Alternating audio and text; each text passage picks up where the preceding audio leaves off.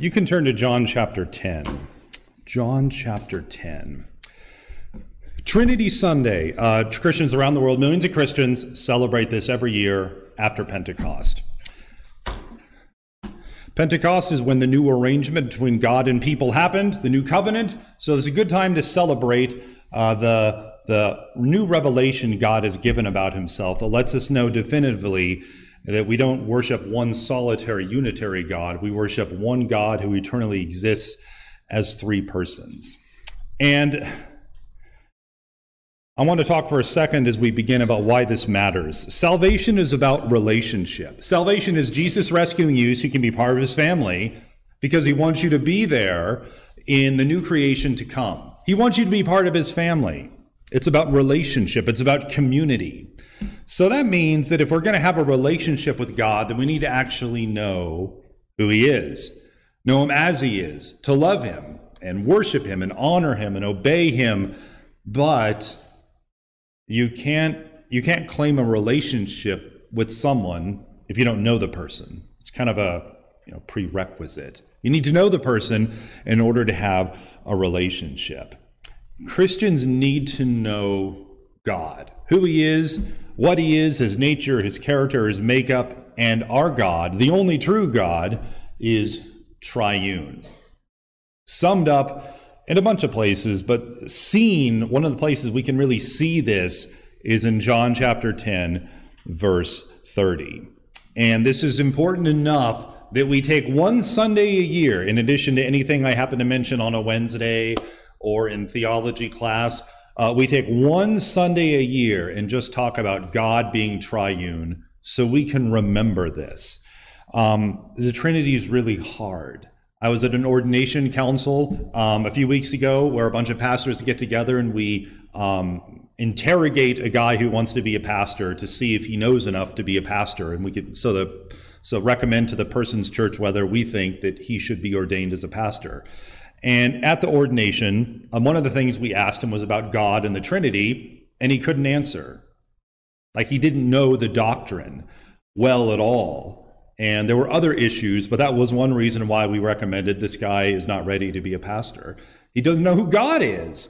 Um, you know, if you're an ordinary person, I understand being confused, and a lot of churches never, there is no Trinity Sunday, and no one ever really teaches it except for what you might have got at Sunday school. But if you're going to be a teacher of God's word, you should know who God is so you can tell other people. It's kind of a kind of a big deal. So the Trinity is important. So we're going to talk about it today. And we can see this in John chapter 10, verse 30. He says, I'll read verse 29. He says, My Father who's given them to me, given the, the people, the sheep um, who he's saving, my Father who has given them to me is greater than all. No one can snatch them out of my Father's hand. I and the Father are what? One. I and the Father are one. And everything I'm going to talk about today is sort of packed into that one statement. The Trinity is not a, not a doctrine you can just go to one verse and say, aha, bam, here it is. Um, like, like, you know, repent and believe the gospel. The Trinity is not in one verse, it's a whole summary of the evidence about who God is. And I want you, the, the goal today is not that you leave here memorizing a doctrine of the Trinity, but that you can remember three foundational pillars about the three things that make up the definition. And then when you read your New Testaments throughout the year, throughout the week, throughout the month, you'll see it. If you can remember those three things, you will see the doctrine just in the casual, everyday way the writers of the New Testament write. And as you see it, you'll you'll believe it it'll be strengthened it'll stop being a doctrine that floats around in your head and it'll be something that cleaves to your heart because you can see it just emerge from the page even when the trinity is not really being discussed and that's what i hope that you leave here with today and everything I say could be explained more. If any theology professor watches this, he'll probably be like, oh, there's so much more. And my response is, well, yeah, you try doing it in 25 minutes. So um, everything I say is true, but there's more, but this is enough to let us know God and worship Him as He truly, truly is. So I'm going to tell you the definition. We're going to talk about how we should think about the oneness of God, how we should think about the threeness and then we'll be done. Enjoy your Sunday. So let's do this. Let's pray. Dear Lord, we come to you today in Jesus' name. Help us to know you as you are. Uh, convict us of sin, righteousness, and judgment, and encourage us to love you more, to know you more, to know who you really, really are. And help us to see that as we read our Bibles today, tomorrow, this week, this month, this coming year. In Jesus' name we pray. Amen. If you like to write things down, uh, you don't have to write down this slide. Uh, the next slide would be the one you want to write down, but I'll put it up here anyway. What is the Trinity? Uh, so here's the nerdy definition. Uh, then I'll move on to more practical stuff. Within the one being that is God, one God, there eternally exists three co equal and co eternal persons, three persons, equal, been around forever Father, Son, and Holy Spirit. So that's the nerdy definition. And if you like to take notes, these are the three things that you can remember about the Trinity. You can remember this. And if you can remember this, you will never go wrong. Ever. And here are the three things three, like pillars holding up a building. And this is what the three pillars are there's only one God. Hopefully, that's not a news flash, right? We don't worship multiple gods. There's one God. One God. That's pillar number one. Pillar number two is there are three divine persons Father, Son, and Spirit. Three divine, one God, three divine persons. The third pillar is that these persons are co equal and co eternal. They're equal. The Son is not less than the Father, the Spirit is not less than the Father and Son. They're all on the same plane, okay? And they're all eternal. They've all been around forever. There was never a time when Jesus didn't exist. There's never a time when the Spirit didn't exist. Now, I don't think any of these are revolutionary if you've been a Christian, but if you can remember these three things and put them together as a package, you have the doctrine of the Trinity. And my burden here is not just to give you a definition and have you walk away, but to remember these three things, and then I'll show it to you uh, from a few places in Scripture throughout, the course of, of the next several minutes. These three pillars. And as all the Philistines found out when they gouged out Samson's eyes, if you take down a pillar that supports something, the whole thing comes crumbling down and bad things happen. If one of these pillars goes away, then you don't have the Trinity. That's why you just need to remember the three pillars. If one of them goes away, bad things happen. Now, I'm going to show you this cool illustration. Uh, if you take away one God, you have an arrow pointing it, you have many gods, which is not God. So you have to keep that, that pillar is important. If you dump one God, then you have a bunch of gods if you forget about or don't keep in mind that we have there's one god who consists of three persons then what you end up with is one single unitary being who just plays different roles like an actor. Today i'm the father but tomorrow i take off my i take off the vest i put on another costume and now i'm the son. And then 10 minutes from now i'll dash in there and change clothes and now i'll be the holy spirit we don't have a God who just plays different roles and puts on different costumes, you know, as the curtain goes back and you do an outfit change. So if you forget there's three persons, you just have an actor who plays a bunch of roles, and that's not true. And if you forget that each person is equal and eternal, then you have persons who aren't equal. You have Jesus who's not as powerful as the Father, Jesus who's not as holy as the Father, Jesus who's not as glorified as the Father. You have you have like an organizational chart. The Father is in charge, the Son does what he says, and the Spirit does what they both say. And that's not true either. So these pillars, go back. These pillars, if you can remember these pillars, you'll never go wrong and you will understand what the Trinity is that doesn't help us to picture the oneness and the threeness, which is what I'm going to spend the next few minutes talking about to help you get this and, and understand it. The Trinity is a doctrine you see as you read the scripture. It's not something I can just teach you from a book um, and then you'll, you'll, you'll just walk away saying, I got everything. You, you have to see it in the scriptures. So, one God, three divine persons, each person is co equal and co eternal. I will talk now about How do you understand the oneness thing? How do you understand oneness? Is it a shock to anyone that there's one God? Moses thought so. Bam, there it is. Hear, O Israel, the Lord our God, the Lord is one. Lord is one. One. One God. There it is. Not revolutionary. Christians have always believed there's only one God. James James says the same thing. There's a bunch of places I could go, but these are popular phrases that people know. James says that even demons know there's only one God. Uh, there is one God. So the oneness thing is important. We don't have three gods, we have one God. So, how should we understand this oneness? How can one God eternally exist as three persons? And this is how. Sometimes one can literally mean one, like there is one single candy in this bucket. In fact, I never got my candy last month. I forgot to eat it. So now there'll be zero candy left in this bucket.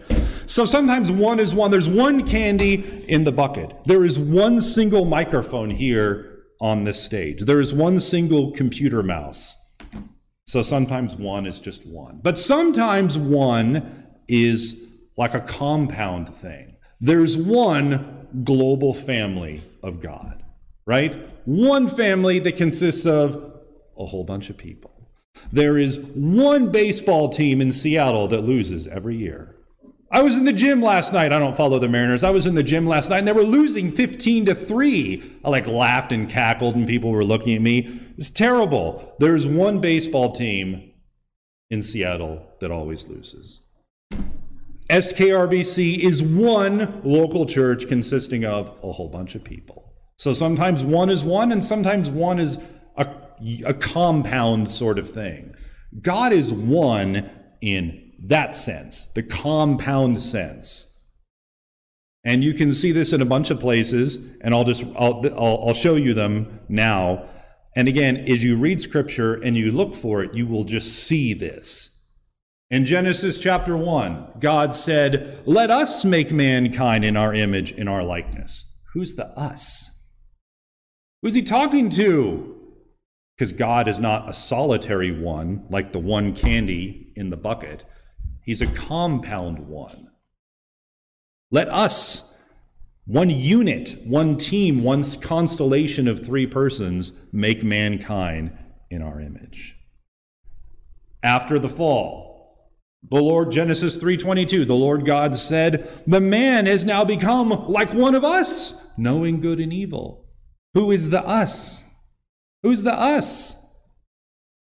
God and his cat? Who's the us? It's not a solitary oneness, it's a compound oneness, a trio of one, a trio made into one. And then in John chapter 10, John chapter 10, verses 29 and 30, we see it again. You see hints in the Old Testament, but you really see the Trinity in the New Testament, especially in John 14 to 16. If you read John 14 to 16 and pay close attention, you'll see Father, Son, and Spirit all over the place. Um, referred to as one but yet distinct. And here's John 10 29 and 30. My Father who has given them to me is greater than all, which I read earlier. No one can snatch them out of my Father's hand. I and the Father are one. So, how do you understand the oneness? The oneness is a compound thing, like one baseball team, one global family of Christians. One analogy that could work if you, analogies don't ever get the whole thing, but they help nibble around the edges and get us to see different parts. One analogy that could be helpful for you, or if it's not, then just dump it and move on, is an analogy of Siamese twins or conjoined twins. Sometimes there are conjoined twins who share the same heart, who even share the same brain and the same parts of the same nervous system. There's a there's a uh, a conjoined twin adult couple in Canada, and their their their their brains and their nervous systems are intertwined. You can tickle the feet of one of the girls, and the other girl will also laugh. Um, so there's a oneness and a two-ness at the exact same time to to these two ladies. They're one, and yet they're individual. But they share the same heart.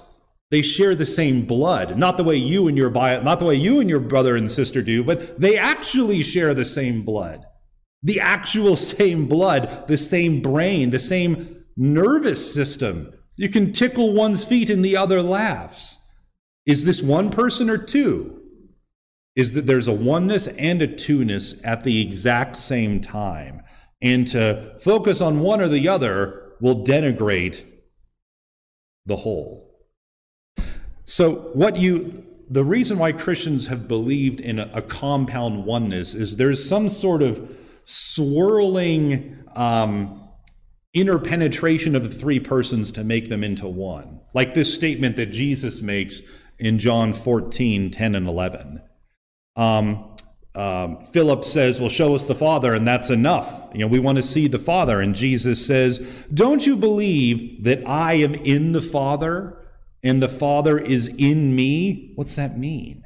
It's some sort of some sort of inner penetration that, that, that locks the two people, the Father and the Son are different, that locks them together into one. Don't you believe that I am in the Father and the Father is in me? The words I say to you, I do not speak on my own authority. Rather, it's the Father living in me who is doing his work. The Father living in me. What does that mean? So, this oneness, there is one God who has this swirling interpenetration of some sort that knits Father, Son, and Spirit into one. Like one global family of God that's in a whole bunch of places and a whole bunch of people, but is one single family. One single family. Hopefully, that helps you understand what it means that God is one. One being consists of eternally consists of three persons. How do you understand the threeness? The threeness. In Ephesians chapter 2, we read this. Now pay attention to how many people are mentioned here.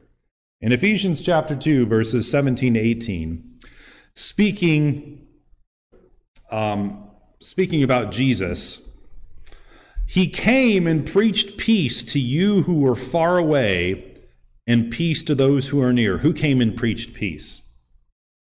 Who? Jesus. For through him, Jesus, we both have access to who? to the Father. By who? The Spirit. Son, Father, Spirit. They are not the same. They're different, but yet there's one God. So the Trinity is like a detective novel where you lay out all this evidence and you're like, there's one God, but there's three people, and each of them are God and do God things and are worshiped. So our one God must be compound, not unitary like the one candy, but one God who has a compound, a constellation or a society of three bound together into one.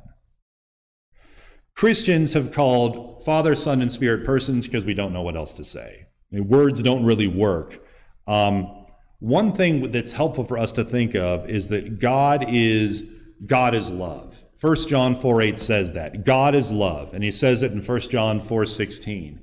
Uh, love needs an object. So one solitary being can't love himself. You need someone to, what's that song? We all want somebody to love. Who did that song? Doesn't matter. You're all horrified now. It doesn't matter. It's a 60s song. I can't think of it. Anyway, uh, love needs an object to, to, to love. You know, in Lord of the Rings, Smeagol loved the ring. We need someone to love. Love just doesn't float around by itself. So if God is love, it makes sense that Father, Son, and Spirit all love love one another. That's that that's who God is. This this this um, mutual love that binds them together. There's some sort of give and take going on. That's why God, but that, that can happen because God is not unitary like the candy in here. God is compound. Three persons bound together into one by love because God is love. That's one reason, if you've ever heard sermons or thought about what does it mean that says we're made in the image of God? What's Genesis mean when it says that? It can mean a lot of things, but one thing it does mean is that being made in the image of God means we're made for relationship. God is in relate. Father, Son, and Spirit are in an eternal, bound together relationship knit by love. That's why we're all born wanting community. Father, Son, and Spirit are in community. God is in community. And because we're made in the image of God, we, we reflect that need in that, that hardwired desire for community. That's why we need friends. That's why we need, uh, some of us are married and need spouses. That's why we need friends. That's why we need people. That's why we, we, we're not meant to just be alone in an apartment for 30 years and never speak to other people. We're meant to be in community. That's why the image of God is an, a distant echo of the relationship that Father, Son, and Spirit have with one another. So I'll show you a few more places where we can see the three. Titus chapter 4, verses 4 through 7, the relevant parts on the screen. But in Titus chapter 3, verses 4 through 7, this is what Paul writes. But he talked about how we were all of us foolish and disobedient. All of us were alienated from God. But, verse 4, when the kindness and love of God our Savior appeared, he saved us, not because of righteous things we had done, but because of his mercy. So God, our Savior, saved us because of his mercy. He saved us through the washing of rebirth and renewal by who? The Holy Spirit, whom He poured out on us generously through who? Through Jesus Christ our Lord. God decided to save us. He washed us clean by the Holy Spirit, poured out by Jesus. Three, but yet there's one God. And one of the most famous ones that I'll show you is Jesus's Jesus's baptism. He's baptized by John, and as he comes out of the water, this is what, this is what Mark tells us in Mark chapter uh, 1, verses 10 and 11. Just as Jesus was coming up out of the water, he saw heaven being torn open and the Spirit descending on him like a dove. You have the Son coming out of the water, you have the Spirit descending on the Son, and then a voice came from heaven You are my Son, whom I love with you I am well pleased. He's speaking to the Son, who is a different person who can hear what the Father is saying while the Spirit is descending upon him. And then at once, who drives him into the wilderness to be tempted for 40 days and 40 nights? The Spirit drives him in. The Spirit is not a force like what Darth Vader used or Obi Wan. He is a person who can act the Spirit sent him out into the wilderness. We have one God who has eternally existed as three divine persons. Each is highlighted in the scripture with different roles. Each person can be distinguished from the other, can be spoken to, can be acted upon. That each of them is the, is the agent of the same constellation or society that is the one God. They're all acting together on the exact same page for the exact same purpose with the exact same will and mind and goal and, and mission. That's why they can speak about the other as though they're talking about themselves. In John 14, Jesus says, He tells the disciples, Don't worry that I'm leaving. I'm going to send the Spirit to you, the Comforter, and He'll be with you forever. But then He says, I won't leave you as orphans, I will come to you. But he just said he was sending the Spirit. And he says, I will come to you, I will be with you. But he said he was sending the Spirit. Where one goes, all the others go too. So it's this that that swirling interpenetration thing. The Father, uh, I am in the Father, the Father's in me. Uh, thing that Jesus mentions that is that that communicates that. And the last analogy I'll give you to try and understand the threeness and how three can yet be one um, is an which I've used many times before is this analogy of a marriage. The analogy of a marriage. You have one um, couple, one single couple, man and woman, and yet the couple consists of two individual people, but yet each person is not alone. They're actually one single couple. Two people, one couple.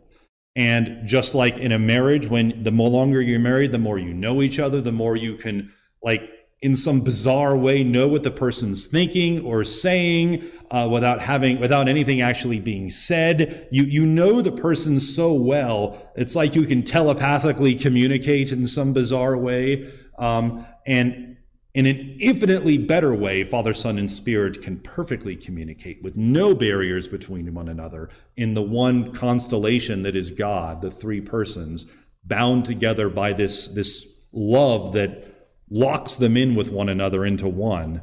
Marriage is a distant analogy that helps us to try and picture how one single, uh, one single unit can consist of more than one. So these pillars, Oh, oops, I was supposed to put that up there. There it is. Um, these three pillars, if you can remember these three pillars, and you see it when you read your New Testament, you will remember and be able to better understand the doctrine of the Trinity. There's one single God who consists of three divine persons, and each person is co equal and co eternal. This isn't a doctrine you memorize, it's a doctrine you see.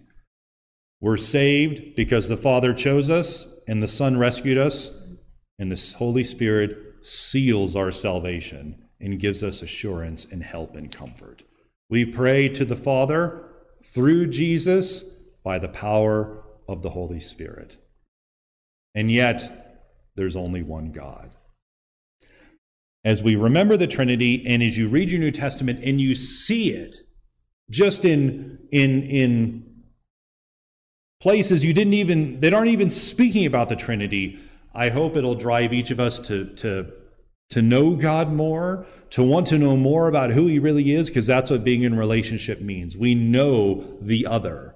Jesus has entered Jesus has entered into relationship with us and our job is to read his word through the power of the spirit so we can know God more, know him better and worship him better because of it.